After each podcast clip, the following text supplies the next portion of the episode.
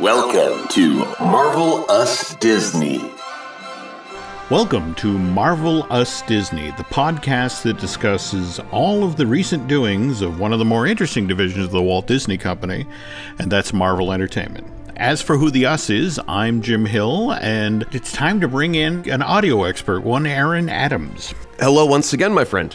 And I bring up audio because the first thing we're discussing today is actually a really interesting audio based project. It's out of Marvel's new media arm. Why don't you describe it? Because again, you're the audio guy. Well, it's something that I'm very excited about because it's something I always, while I was working within the confines of a radio station, said we really need to do something different. And when you're a radio station, it's play the hits. That's the only job. Play the hits, shut up, get out of the way.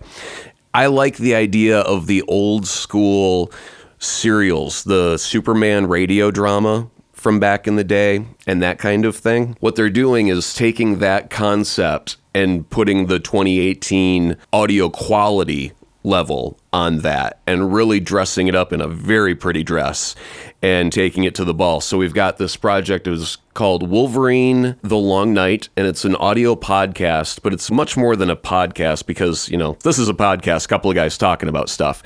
What they're doing is they're doing a radio drama with voice actors. Actually, they've got Richard Armitage is playing the voice of Logan or Wolverine, and he was the lead dwarf in the Hobbit movies. Mm-hmm. They've done a lot with sound design and really trying to put you in a space. And so if you can imagine and just close your eyes and you're getting a movie without the visuals. It's going to really try and drop you into the middle of a Wolverine story where you can just sit back, close your eyes, and kind of get lost and let your imagination make the picture for you. And that's one thing as an audio producer that we've always enjoyed. We call theater of the mind mm-hmm. of I can give you a couple of sound effects and make a very simple story with those sounds and save the dialogue for a better purpose. This is long form. This isn't a one shot. I mean, this is going to be 10 episodes. Yeah, yeah. They're not just going to put out one and see how it goes. They put in the time and effort to do a very long form, full story. And right now, all we've been able to listen to is the trailer. What they've done with it so far is very, very great sound quality. I can't stress this enough. There's a lot of people that make things and they've just got. Oh, Jim, back in the day, I'm sure you might remember like a Dukes of Hazzard episode or something where the General Lee is skidding uh, on dirt. And that doesn't happen in real life. it makes the visual look a lot cooler with that screeching sound, but when they're on dirt, that's not the sound that that makes in nature. And so there are times where you disconnect from things for the wrong reasons or whatever, but they just do a fantastic job with the sound design in this trailer so far that I'm very excited to, to listen to the full 10 hours and get lost in a Wolverine story. I'm very excited. And if you want to check this out for yourselves, folks, the address is www.wolverinepodcast, one word, Com. And fun little side note for our Disney fans out there Scott Adsit, the voice of Baymax, is actually part of the cast of this thing. Yeah. Going to be interesting to see what bend he puts on his character. Speaking of trailers, in addition to the audio trailer, you've been there perusing. Been a flood of yeah, a flood of trailers coming out recently. Well, why don't we walk through the various Marvel trailers that have hit recently? Okay, we'll start off with the non-cinematic universe because they're still interesting and they're still Marvel. Deadpool 2 recently had a trailer where they introduced Cable. And I thought that Deadpool did a fantastic job with its advertising campaign for the first movie because it was almost like just bonus treats. You're not going to see this in the movie, but it did give you the tone of what the movie will be.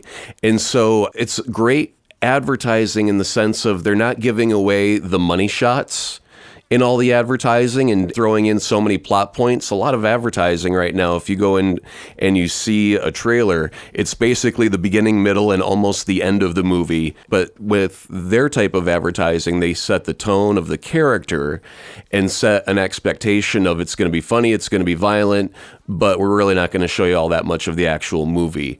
And so they do that again with their new trailer, introducing you to Cable, and then all of a sudden it's Deadpool playing with minifigs of the characters. I would love to find out if this was done prior to the start of the Disney Fox acquisition, but when Deadpool shows his action figure doing battle with Cable, he's dressed as Sheriff Woody from Toy Story. And it's just sort of like, I don't think that would have sailed through Fox Legal if they hadn't made this deal. In the original movie, if you remember at the end, the climax of the Deadpool's first movie takes place on top of a helicarrier. Mm-hmm and they didn't have the rights to use a helicarrier. By the time the movie comes out, what's Marvel going to do? That's like, hey, you can't use that. Oh, they, they already did. It's better to ask for forgiveness than permission because they go, oops, sorry. now it's going to be interesting to see what a Deadpool is like that has money. I don't know if they're going to give them all that much more money. I mean, yeah, they're going to increase the budget, but they're not going to go from like a $60 million budget or whatever it was to 300 million like how much are they spending on Infinity Wars? Do you know? Now remember, with Infinity Wars, they shot two movies back to back. So it's all one lump sum to them. They're not going to divide sand in the sandbox. Pretty much. In fact, what was kind of interesting is Chris Hemsworth is out. Thor is getting ready to transfer from its theatrical release to digital download, you know, right. and that sort of thing. So he's continuing to do press. And he was just talking about we just finished shooting a year long shoot. Says I'm going to be intrigued because we just shoot and shoot and shoot and shoot and shoot, and then it's like, okay, how does this cut together? What stays mm-hmm. in the mm-hmm. movie? What doesn't? So I think at the end of the day, there's going to be a price tag that even gives Bob Iger pause. But the hope sure. is given that this is the film that not only caps off the Marvel 10 year anniversary, and, and, by the way, I guess at some point we should talk about that as well. With the photo shoot? The class photo, yes. Yep. Sort of kick that off as the lead up. But yeah. Well, speaking of which, I guess, should we transition from Deadpool to talking about the Infinity Wars trailer? Sure, we'll cover Infinity War briefly. Mm-hmm. It looks gorgeous. It's got every Marvel hero that's ever been in the mm-hmm. cinematic universe. It's going to finally have Thanos come in and stomp some heads in a violent, horrific, brutal way. I'm expecting that many of our old Avengers are going to be lost in the battle, and that my assumption is the second movie will be the new Avengers. And I think it's just going to be brilliant and glorious and emotional to see the close of some people's journey as well as the beginning of new journeys for like Spider Man and Doctor Strange. And I'm excited for where we're going next. And I think this movie will probably make all of the monies in all of the world. it will just be the biggest thing to ever happen in the cinematic world, not just Marvel, but just Hollywood in general, globally. It's going to make all the monies. Well, it's so funny you say that because this is coming out on, in May, and we're, we're recording this in mid February. Just today, I was reading a story online where people are examining this trailer like the Zapruder film. Sure. They're doing close ups of the Infinity Gauntlet to determine which what, stones are in it. You know, in what order Thanos has, has collected them. And I don't know, as two minutes of film has been gone over quite as closely as this trailer has. But I guess, again, we're all waiting for it. I really don't want to watch too many trailers for Infinity War because I can't get any more hyped for it. The only place I have left to go is down, right? Mm-hmm. You know, it's just like I, I just want to see it. I will enjoy it, and I can't wait for the next one. But I don't need to see any big, huge moments from the film prematurely. I'm ready for it. I'm as primed as I can be. Got it. Okay, so what next in our trail of trailers? Let's take a step from the highest point in mm-hmm. Marvel to the very lowest point that I think we're going to see in a while. And it greatly pains me to say the Venom trailer left me wanting, would be the biggest understatement I could make. It was basically Tom Hardy walking around San Francisco. Mm-hmm. There was one shot of a symbiote in a canister and that was it. And then, yeah, he does a little tremor shake shake at the end where it looks like he's being taken over by the symbiote. And I just couldn't have cared less. And I am the biggest Spider Man fan, therefore, Venom is well in my wheelhouse of being one of my favorite characters. And it's just feels so disconnected. It feels like a cash grab on Sony's behalf. They can't let him into the Spider Man universe, therefore, he's got to get the symbiotic suit in a different way. Is it going to have a spider logo on it? And if so, why? And if not, why? you know, I mean, no, no matter what they do, it's just not going to satisfy everybody. And the hard school core fans of the olden days are going to start off with a grudge against it right off the bat because they have no Spider-Man connection to it.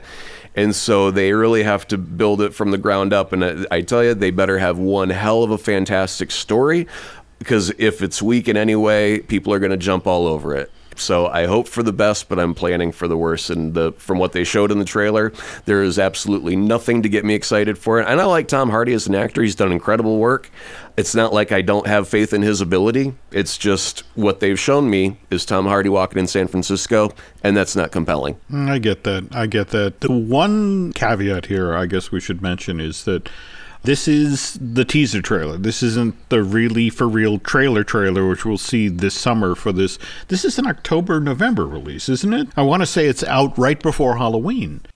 True, but you could have taken a Deadpool route where you didn't even show True. anything from mm. the movie instead of something that is not compelling.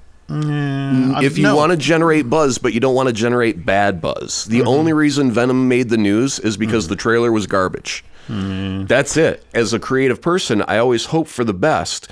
But when I look at something critically, I say there's mistakes written all over this, and you've done nothing to generate goodwill towards your property. Nothing at all. Though what I've been told is that they just saw, given that Black Panther is so eagerly anticipated, they just wanted to have a trailer in front of it. And and the argument is there affects people. It's like we don't have anything done.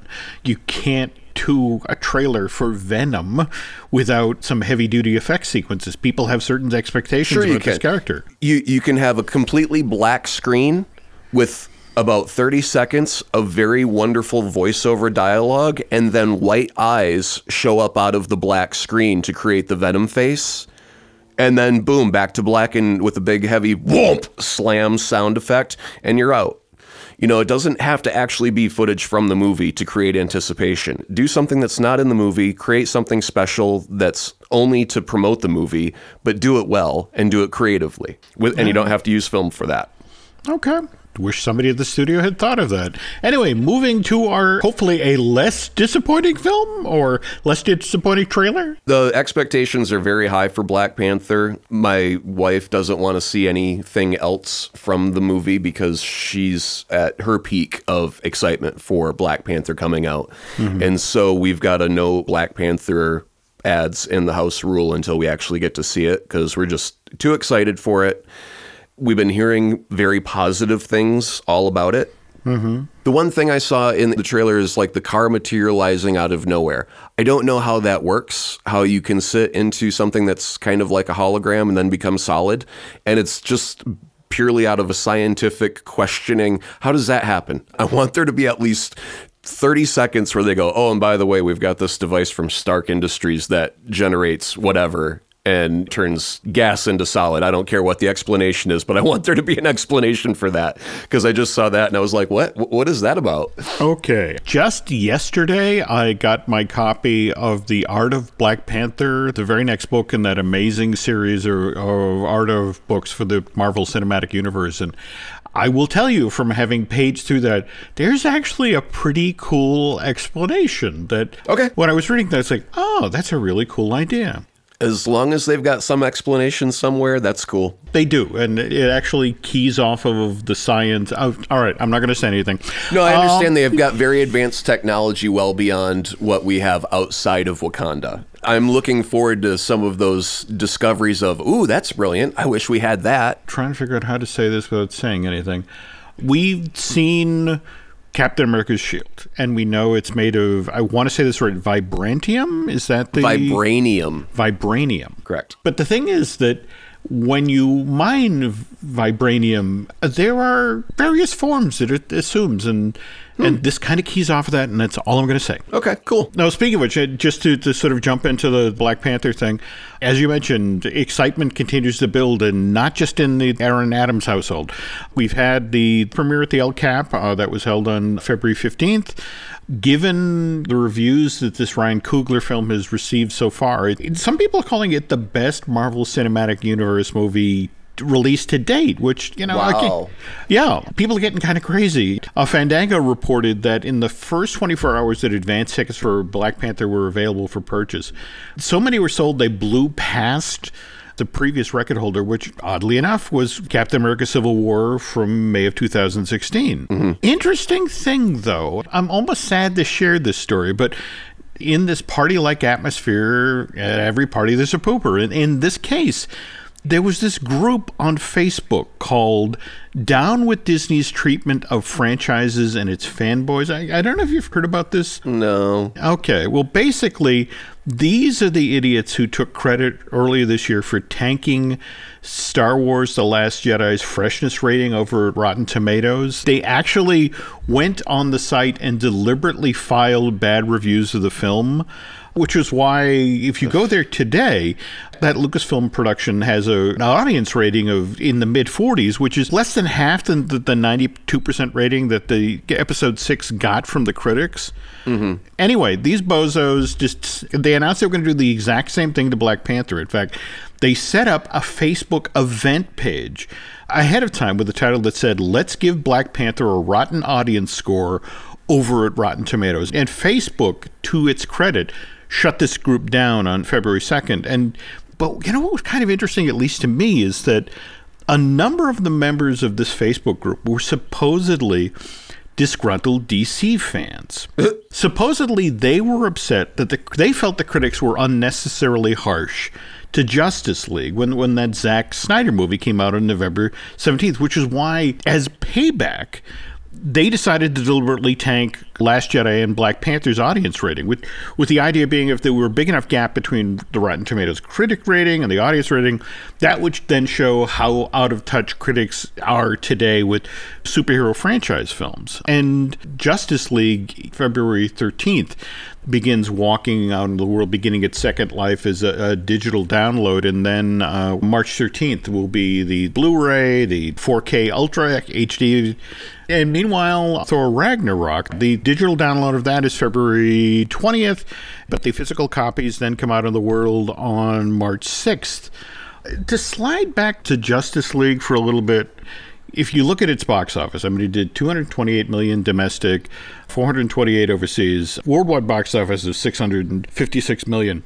Because of the reshoots, this movie costs 250 to 300 million dollars to make. So, friends I've talked with in the industry, the only way that movie broke even was that it, it finally made it over 600 million dollars.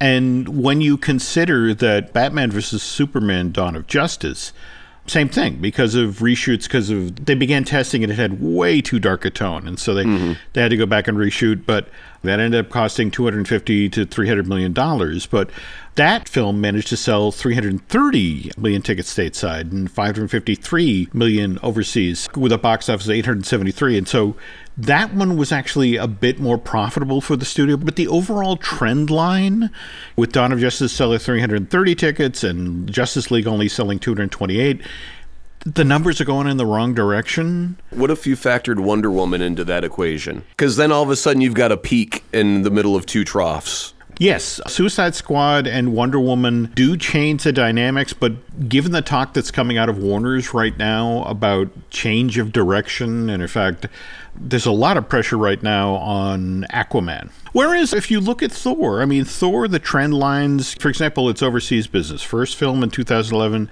makes 268 million. Second film comes 31 months later in November 2013 that sells 438 million. It's a 170 million dollar jump in ticket sales. And same time though, you have to acknowledge that in between Thor Dark World and the original Thor, there was the Avengers and there mm-hmm. was Iron Man 3 and both of them did double the business overseas that Thor Dark World did.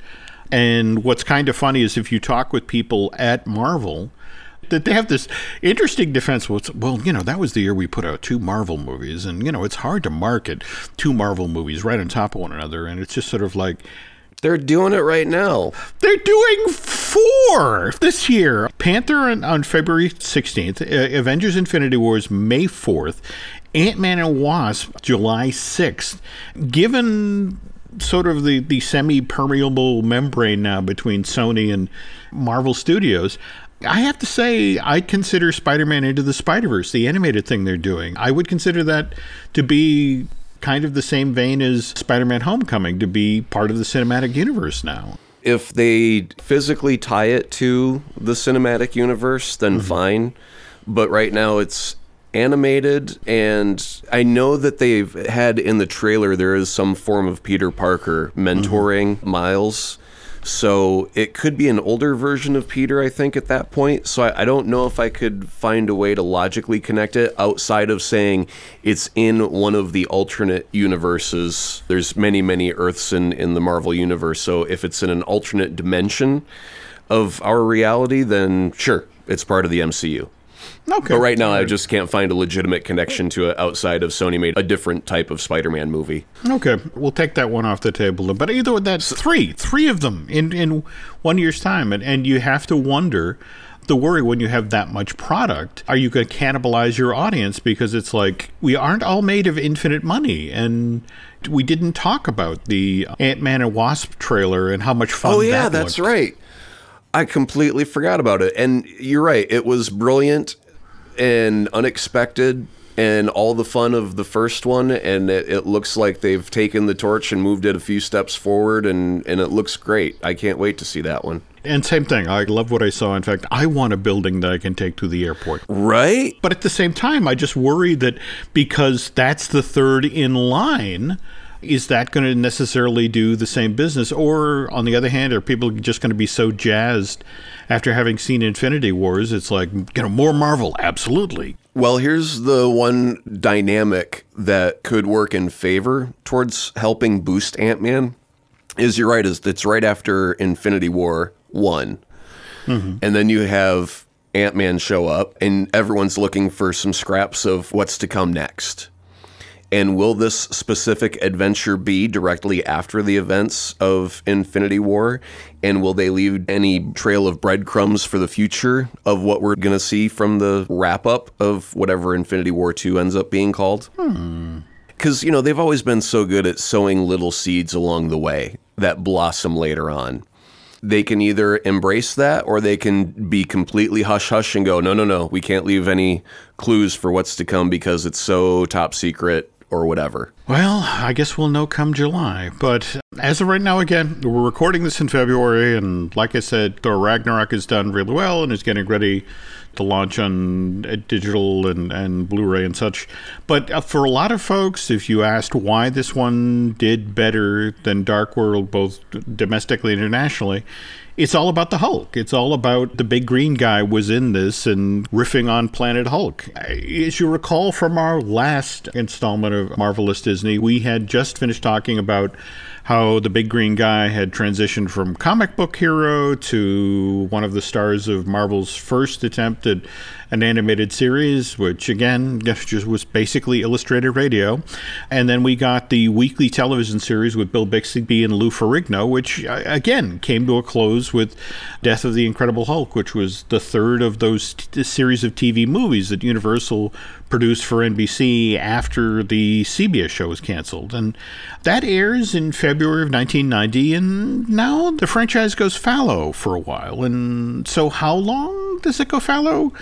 Just over two years. In December of 1992, Marvel Studios enters into discussions with Universal Pictures with the idea that they're going to try to expand the rights that the studio already holds for a Hulk TV series and then turn those into rights to make a Hulk motion picture. And, and again, just to be clear, not another TV movie, but a really for real go to the theater, buy a ticket, and then get yourself an overpriced popcorn and buy a Coke for $35. And supposedly Stan Lee went to Universal in 94 to hear the first pitch for this project, which God help us, Aaron. The first story, the first thing that got pitched was that the Hulk was going to fight terrorists. Right. Is, is that even a fight? So, how then does the Hulk movie move from being a terrible concept to an actual greenlit motion picture?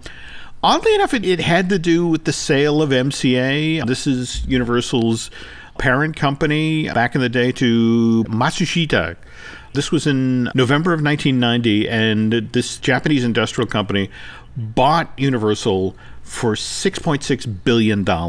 Unfortunately, they learned the hard way that Tinseltown is a very tough place to do business, which is why less than five years after owning uh, Universal, they decided to sell the place off to Seagram's. They were so eager to part with MCA at that point, they actually took a $900 million loss on the deal.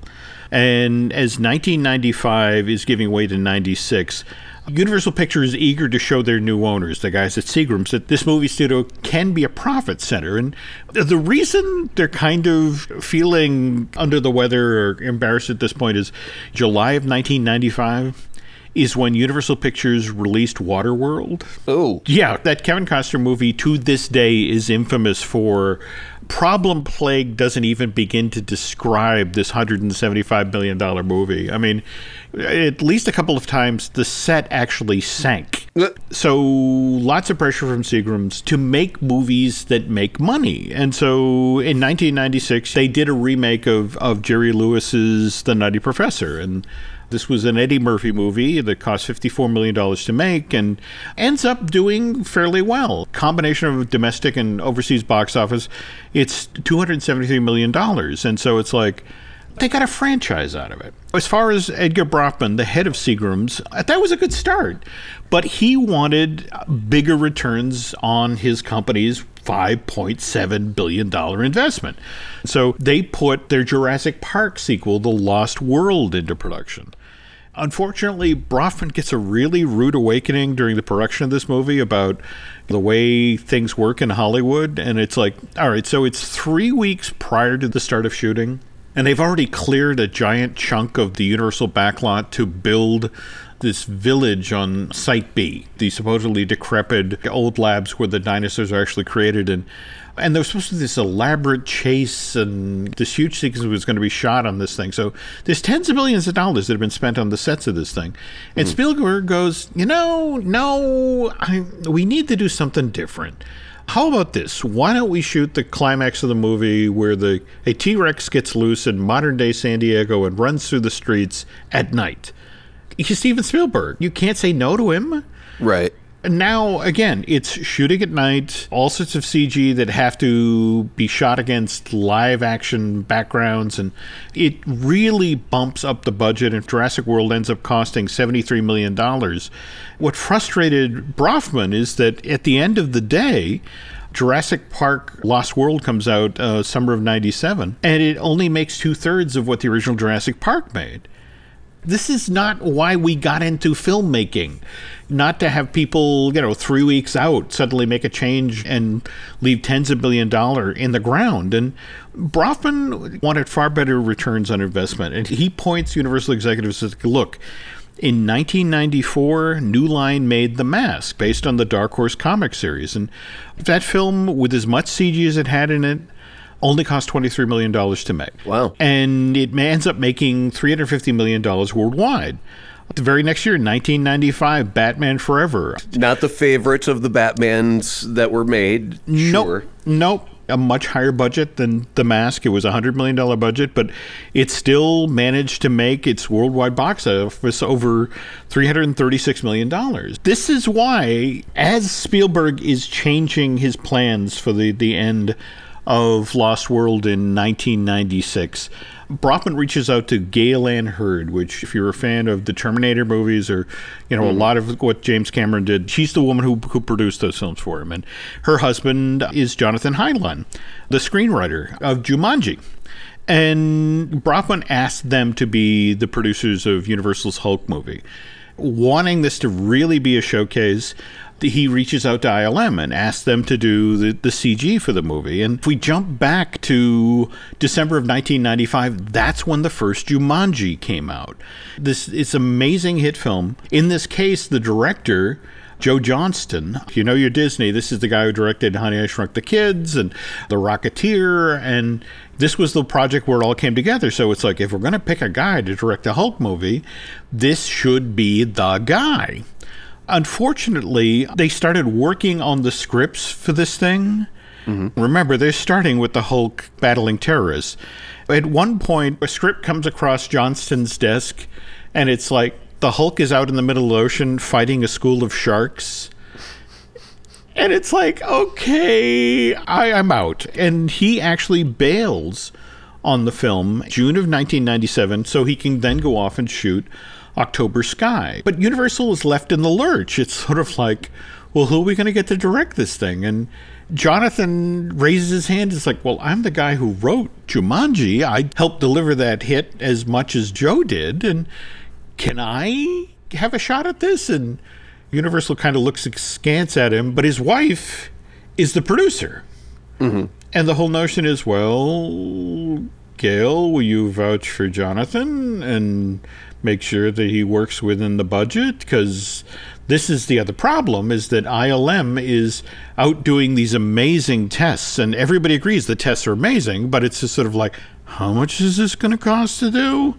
But it's just sort of like, all right, for the time being, Jonathan will be our director. And with the notion of you're the screenwriter, you figure out how to make this movie for less than $100 million and deliver a script that we can shoot for less than $100 million because that's the figures that were coming in based on the test that ILM had done. It's like, look, I, we can give you a wonderful Hulk, an amazing Hulk, but for the amount of screen time that this will need to be CG, this is where we are. So Hensleigh throws himself into working on the script with the idea of trying to get the cost down. By August of 1997, he delivers a script in this version of the story, the very same gamma rays that turned Bruce Banner into the Hulk have somehow made insects out in the desert, transformed them into insect men, and these then become the villains of the piece, and these become the characters that the Hulk will do battle with. And that's replacing the terrorists, right? Not replacing the terrorists. To... Okay, good. Replacing the sharks, which we, again oh, remember this is Universal, and Universal, you know, again when the script came in with the sharks, is like, hey, remember we're the studio that made Jaws, and we know how much it costs to put things in the water. It's like, no, right. Set this thing in the desert. Anyway. Uh, how close did this get to being made? Filming was actually set to start in December of 97. They found locations in Arizona, and the notion was they're going to shoot for three and four months. This was going to be Universal's summer release for 1999. Did they get far enough along to cast anyone? Well, at this point, they're talking about Billy Crudup, but here's the problem Universal, as the price rises, is getting nervous. And they really don't know what they want to do with the Hulk movie. They're talking about it. Should it be a science fiction adventure? Should it be a comedy? And I know that's weird to hear that, but you have to understand at one point, the studio is looking for a more bankable name than Billy Crudup. So right. They're talking about Jim Carrey. They're talking about Adam Ooh. Sandler. Whoa. And finally, in the end, Jonathan Hensleigh had it. And it's just sort of like, all right, if this is the way you want uh, are going to go, I just have to step away they continue to flail. I mean, anybody who knows the Hulk mythology, I mean, they're throwing anything against the wall here. There's there's a draft of this thing where instead of the Ant Man out in the desert, the Hulk is now doing battle with the leader and Zzzax and the Absorbing Man. I mean, three of them is the villains of the piece. Mm. And finally, it just comes down to the fact it's like if we're gonna do this, and we're going to make a Hulk movie and we're going to spend $100 million. Let's get a good director, a really good director. Let's get a serious director. And this is when Ang Lee enters the project and gets a little complicated at this point. Ang Lee goes to ILM and he's having his first meeting with them and it's like okay we have all of our Hulk tests that we did for the previous version of this and we're anxious to show it to him and and he walks in with one of those tiny little serenity the rake and the sand and the pebbles that you put on right, yep. somebody's desk and it's sort of like this is how i envision the hulk film and it's like as a little serenity thing, and it's like, yeah. And what if the, the Hulk was like a jellyfish? Uh, so that's where we'll leave it with with a Serenity thing and a jellyfish. now, speaking of things that make squishy noises, one of my favorite things about the Marvelous Disney podcast is that Aaron gets to show off his expertise when it comes to creating these amazing sounding pieces of audio that you deconstruct them in front of our audience and let them understand all the stuff they've been listening to for years, what the, the care and the thought that goes into creating them. And since we're talking about the Hulk today, you decided to go with the, the, big green guy and or the noise he makes when he moves around. Is that correct? Or yeah, we've we've thrown together some hulking footsteps. And when I would teach audio production to many of the staff at the radio station, one of the things that you have to teach is creative thinking it's not really so much about just looking up giant footsteps because that sound effect usually doesn't exist in your sound library. So you have to figure out how do I make the sound of giant footsteps. So what we've done is we've taken a couple of barefoot sounds walking and they've got this kind of sandy hiss at the end of them and that's going to kind of be the the gravelly noise of grit underneath his feet so to speak if you really, really want to do it, and I was tempted to do it, you can take a giant steak and slap it on the ground to get that sound. But I couldn't sacrifice a steak. I'd rather eat it. So I went barefoot stomping around the house. And then after you have some bare feet, you need something to indicate size. And there's two things that indicate size. One of them is speed or actually slowness of steps because Hulk has a bigger stride. And if you think of gigantic creatures in the movies, they move very, very slowly to indicate their massive size. So by placing the footsteps further apart, you get to sound like he's bigger in size just from the pacing of it.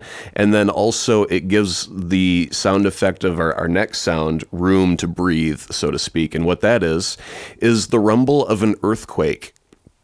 And this is a hard sound effect to come by. I actually had to dig this out of the library because you can't summon an earthquake on demand for a recording session.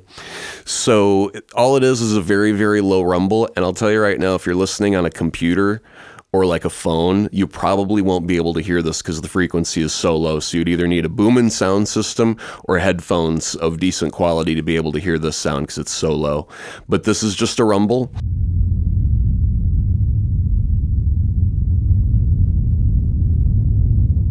And all we're going to do now is we just take a footstep and we take a little slice of the rumble and we fade it out. And so you get the impact of the foot and then a little rumble that fades away in the distance. And that's that earth tremor of every time the Hulk takes a step, the earth shakes a little bit. And that really gives weight and, and size to the sound. And then for the footsteps, I did do a couple of things to tame them, so to speak. And that's rolling off the high end EQ to make it uh, not so bright and so small sounding. And so now it's a little bit more dull and flat and it feels wider. I don't want any shiny sound. I want it to be kind of a dull thudding sound. So it kind of removes the slap of the foot hitting the floor. And then uh, for the earthquake, just turn it up and then fade it out. And for every step, you just put in a little sliver of earthquake and fade it out. And so here's the Hulk walking.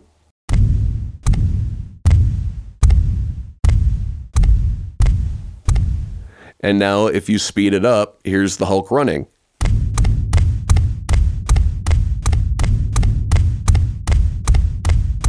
You really don't have to do a lot to make this type of sound effect.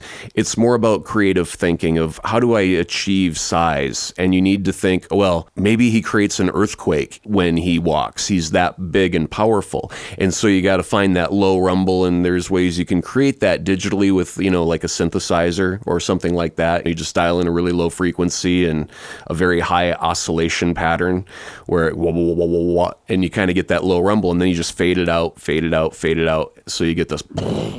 It's a lot of fun. It's very, very simple to do when you're teaching. It's really not about the mechanics all the time of how did you do that. It's more about how did you think to do that is the best question. See, this is why I love talking to audio guys because only you guys talk about shiny sound.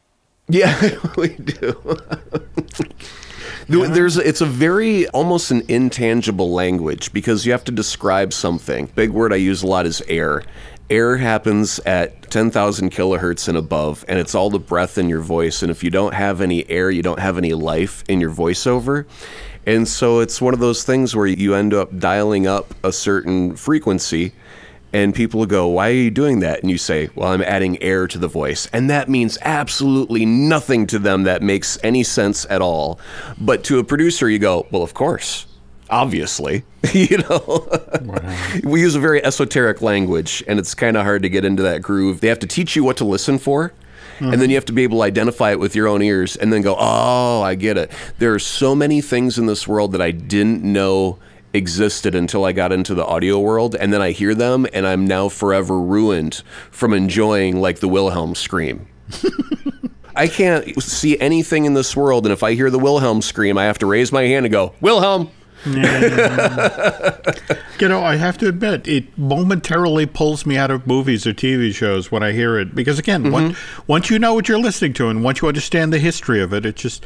But at the same time, when you think about the people who work in your field, there really is sort of a, tradition. tradition of yes, Yeah. you know, that, well, somebody's falling, so it's time for the Wilhelm scream in some I can form. honestly tell you that if I were to ever get a job working in a big, huge production picture or a very large TV show, I hmm. would find a way to manipulate a Wilhelm so it's not very recognizable and then place it somewhere in the background.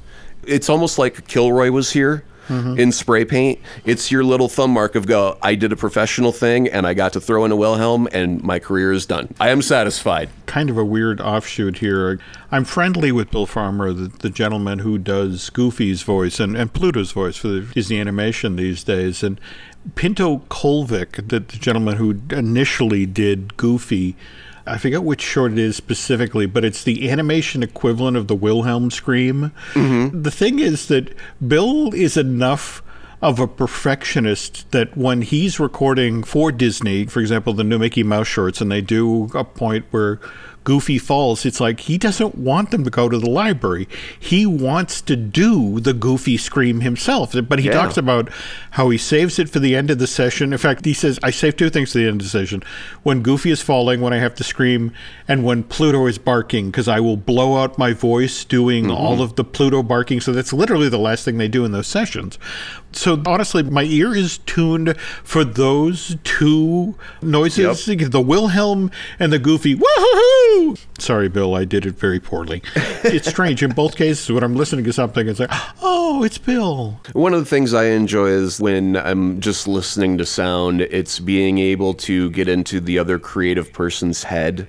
Almost like a painter looks at a painting and they recognize a brush stroke as a style and a technique. And I really enjoy being able to see someone's style and technique. And then to wrap back to the beginning, that Wolverine podcast that they've got, it's so much more than a podcast. It is an audio adventure. And some very, very talented people put a lot of blood, sweat, and tears to make that as crisp and beautiful sounding as it does. You can go to a library of old sound effects that were done in the 60s and 70s, and there's so much noise in those recordings that today we find them unusable. I wouldn't be surprised if they had a team go out and record specific sounds out in the wilds to capture them fresh and specific for this storytelling that they're going to do. So I'm very, very excited to see 10 full hours of audio adventure drama through Wolverine coming up. And speaking of which, that hopefully on our next Marvelous Disney podcast, we will have you deconstruct something that's been done for Black Panther. I got to see the movie and see what, what all the sounds are there before I can figure out what we're going to do, though. There we go. Okay, so we'll get a new show out uh, fairly soon. And, and again, Aaron and I are both going to see Black Panther and talk about that. And then from there, we'll push on with our talk about the Hulk movie series. That's it for this week on the Marvelous Disney Show. This is Jim Hill, and I'm signing off now for Aaron Adams. Have a good night, folks.